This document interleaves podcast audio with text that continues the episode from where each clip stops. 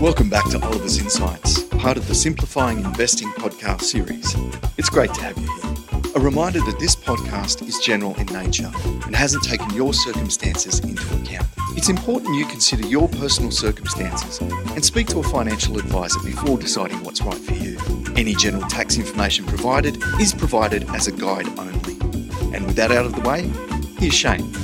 G'day there, and welcome to the latest issue of the Oliver's Insights podcast series. This week, we're going to have a look at the issue of valuations and why what you pay for an investment is a key driver of its medium term return. And of course, along the way, we'll look at how valuations for various asset classes look right now. Now, it's logical that the cheaper you buy an asset or an investment, the higher its prospective return might be. However, this is frequently forgotten, with investors often tempted to project recent returns off into the future, regardless of valuation valuations. A valuation measure for an asset is basically a guide to whether it's expensive or cheap. An obvious example of where the starting point valuation matters critically is in relation to cash. If the interest rate on offer from a term deposit, say, is low, as was the case into early last year when rates were typically around 0.5% or less, then it means pretty poor returns. Makes sense. If your term deposit rate for the next three years is just 0.5%, well, that's all you're going to get. But if it's 7%, you'll do a lot better. Recently, the term deposit rates on offer by Australian banks have increased, with, of course, the Reserve Bank raising the cash rate. And so they're offering more attractive return potential, albeit they are still low or down from the levels of around 6 to 7% that we saw in 2010. So, good news on that front. Bank term deposit rates have improved. You could argue their valuations have improved. For government bonds in advanced countries like Australia, the yield on those bonds is similarly a good guide to starting point value and hence medium term return potential from a bond investment, or what is often called fixed interest. Over short term periods, bond prices can move up and down, and this influences the capital value of those bonds and hence their short term returns. But over the medium term, the return a bond investor will get is what bond yields were when they invested in the bond. If, for example, an investor invests invests in a 10 year government bond with a yield of 5% and you hold that bond to maturity, your return will be, guess what, 5%. And of course, that's per annum. Of course, the relationship is not perfect when you look at a whole portfolio of bonds because that portfolio can cause a bit of volatility across the bond universe. But the broad relationship holds. If you look at Australian bond yields against return from Australian bonds over the period since 1950, you typically find that the higher the starting point bond yield, the higher the return. For example, in January January 1982, the 10 year bond yield was about 15.2%. And of course, over the subsequent 10 years from January 1982, the returns from Australian bonds were around 15%. Of course, more recently, and the low point, of course, back in 2020, 10 year government bond yields in Australia were 0.6%. And anyone investing in those bonds, unfortunately, over the subsequent 10 years will have a return of about 0.6%. Now, of course, it might vary a little bit, but that relationship is reasonably reliable. The higher the starting point yield that you invest in bonds when you invest, the higher the return you will get over the medium term. Right now, bond yields have jacked up quite a lot uh, to around 4.5% almost in Australia. Most recent number when I'm recording this is about 4.4%, well up from the low levels we saw at the time of the pandemic. So that suggests that bond returns over the medium term will be, all things being equal, about 4.4%. For shares, a similar relationship holds. If you look at the relationship between trailing price to earnings multiples for US shares since 1900 against subsequent 10 year total returns from US shares, that's dividends plus capital growth, you find that there is what you would call a negative relationship. The higher the price to earnings multiple, the lower the return over the subsequent 10 years. And for example, if you go back to 1900, the rough relationship is something like this a PE of around 30 times is correlated very, very roughly to a subsequent 10 year return of about 1 to 2% per annum. Whereas if you were able to buy shares on a price to earnings multiple, that's the ratio of share prices to their earnings of 10 times, which is historically quite low. So if it's 10 times, historically, the subsequent 10 year return on an annual basis has been almost 15%. So again, the higher the PE, the lower the return. Now, of course, you can turn that on its head. The most simple comparison to bonds is to take the PE, invert it, and then you get an earnings yield. And so, of course, it means that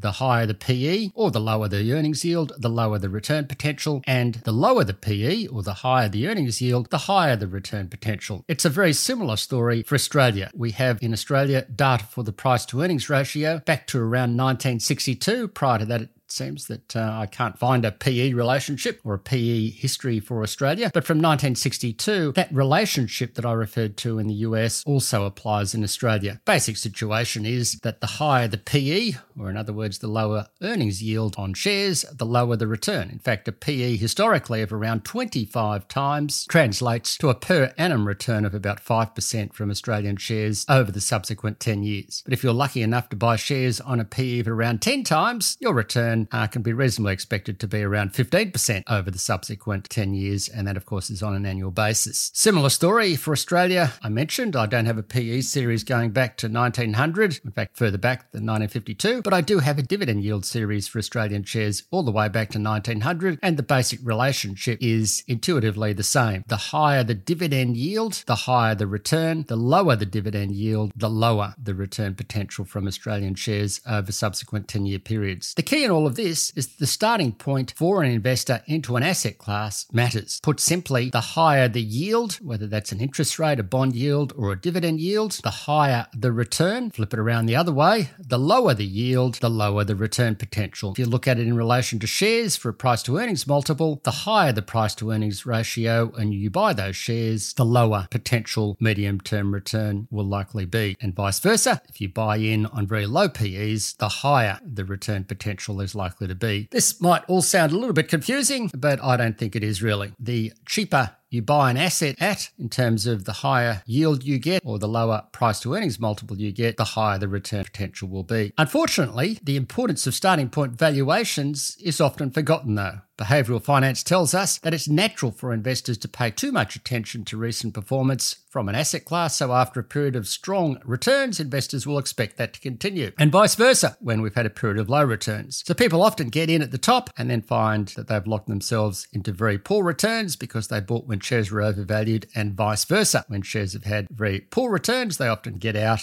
and find that they then miss out on good returns. So it seems that when valuations matter the most, they often get ignored. But of course, valuations can have their own pitfalls, particularly when it comes to growth assets like shares. Firstly, you need to allow for risk, as sometimes assets are cheap for a reason. This can be an issue with individual shares, for example. It's not perhaps a big an issue for the overall market, but for individual shares, it can be an issue. For example, a tobacco company is subject to lawsuits, even though current earnings are fine. It might look to be trading on a very low price to earnings multiple, but it's trading cheaply for a reason. Secondly, valuation is a poor guide to market timing, often being out by years. To paraphrase the well known economist John Maynard Keynes, the market can remain expensive or alternatively cheap for longer than you can remain solvent. For example, Alan Greenspan, the former chairman of the US Federal Reserve and an economist called Robert Shiller, made a famous call back in 1996 that the US share market at the time was suffering from irrational exuberance. But of course, they were four years too early because the tech wreck did not occur until the year 2000 after massive gains into their high point in 2000. And of course, shorting US shares on the back of that irrational exuberance call would have sent an investor bust. Thirdly, there is a huge array of valuation measures when it comes to shares. For example, the earnings in the price to earnings multiple can be actual historic earnings as reported for the past 12 months, consensus earnings for the year ahead, or earnings that have been smoothed to remove cyclical distortions. All of these earnings measures have pros and cons. For example, the historic PE, a PE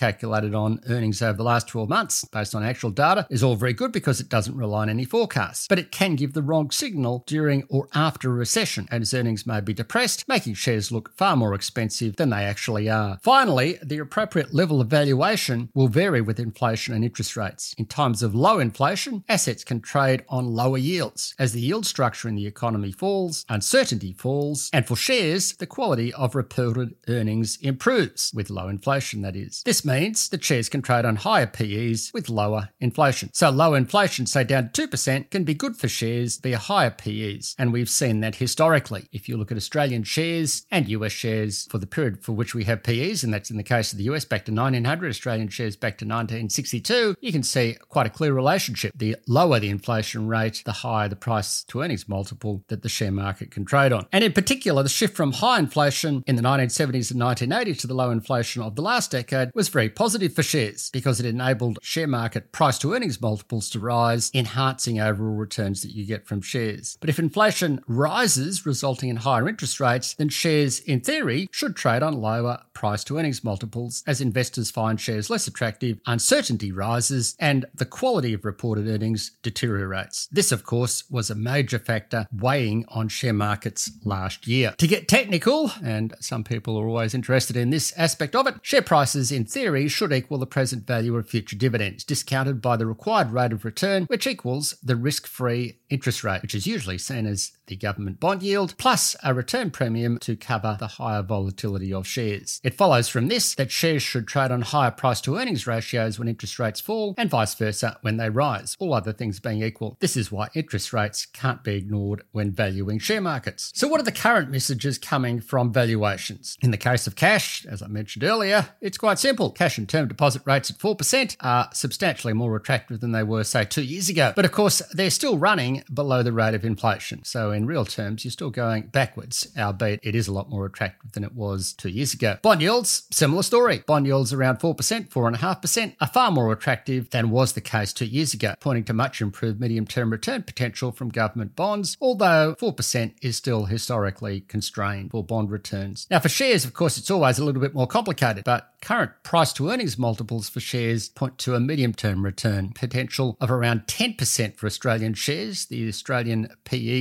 is currently around 15, 16 times. Historically, that's translated to roughly about a 10% return in the subsequent 10 years. That's on a per annum basis. Now, for the US, though, the PE on US shares is in excess of 20 times. In fact, on one measure that I've got, it's around 24 times. And historically, that's translated to a return from US shares of around 5% per annum, give or take. So the situation with price to earnings multiples is sort of okay for Australian shares, but not looking so good for US shares. Allowing for the rise in bond yields by subtracting 10 year bond yields from the earnings yields that shares offer, using in this case forward projected earnings, um, shows that US shares are trading on a reduced return premium over bonds of around 0.8%. In Australia, it's a little bit better, it's around 2% but it's still relatively low compared to what we got used to in the post GFC period when those premiums over what bonds were offering were typically around 3 to 4%. For the US, that 0.8% gap or risk premium that it's offering is the lowest risk premium over bonds since after the tech wreck, whereas current uncertainties, particularly around interest rates, recession risk, and geopolitics, suggest that in theory the risk premium should ideally be higher. Fortunately, that for Australian shares is more attractive, but it's still lower than it was